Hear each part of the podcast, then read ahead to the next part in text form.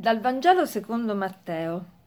In quel tempo Gesù disse alle folle, In verità io vi dico, fra i nati di donna non è sorto alcuno più grande di Giovanni il Battista, ma il più piccolo nel regno dei cieli è più grande di lui.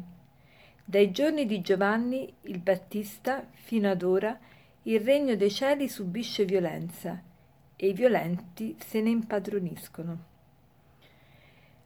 Oggi Gesù fa un elogio di Giovanni Battista. Dice che tra i nati di donna non è sorto alcuno più grande di lui. Però subito dopo sembra smentire suo, questo suo elogio perché aggiunge ma il più piccolo nel regno dei cieli è più grande di lui. Ma allora Giovanni è grande o è piccolo? Ecco, è tutte e due. In che senso? Giovanni il Battista è grande perché? Perché ha indicato Gesù è stato il precursore, colui che ci ha fatto capire che Gesù è il Messia, ma nello stesso tempo è, è piccolo perché? Perché da quando Gesù è entrato nel mondo, Gesù ha portato un nuovo modo di considerare l'essere umano, cioè ogni essere umano, ogni essere umano è figlio di Dio. Ogni essere umano ha una dignità altissima, ogni essere umano ha una, eh, un valore incommensurabile. Perché? Perché addirittura porta in sé scritta l'immagine di Dio. È immagine di Dio.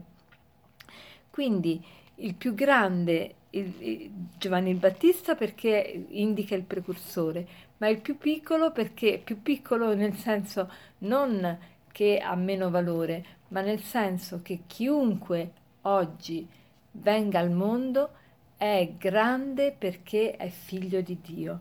Allora guardiamoci, guard- allora pensiamo alla, all'altissima dignità che ciascuno di noi ha e quando ci dinegriamo, quando pensiamo di non valere niente, quando soffriamo di mancanza di autostima, pensiamo a queste parole di Gesù che dice che il più piccolo nel regno dei cieli è più grande di Giovanni il Battista, cioè più grande eh, in che senso? Proprio nel senso che ha una dignità altissima che è quella di figlio di Dio.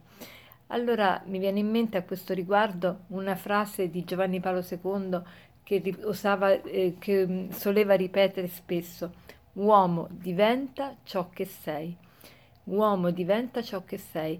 Quindi ognuno di noi deve cercare di diventare quello che è, ossia di far somigliare all'immagine di Dio la propria persona. Questo è il lavoro di tutta la vita, cercare di assomigliare sempre di più a Dio giorno dopo giorno e queste riflessioni della mattina ci servono proprio per abituarci e per allenarci a diventare sempre di più ogni giorno l'immagine di Dio.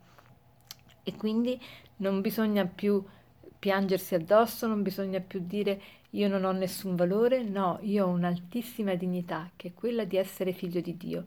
Non solo questo, ma questo pensiero mi deve anche abilitare a guardare le altre persone con gli stessi occhi, a guardare le altre persone pensando che anch'esse sono chiamate ad essere l'immagine di Dio.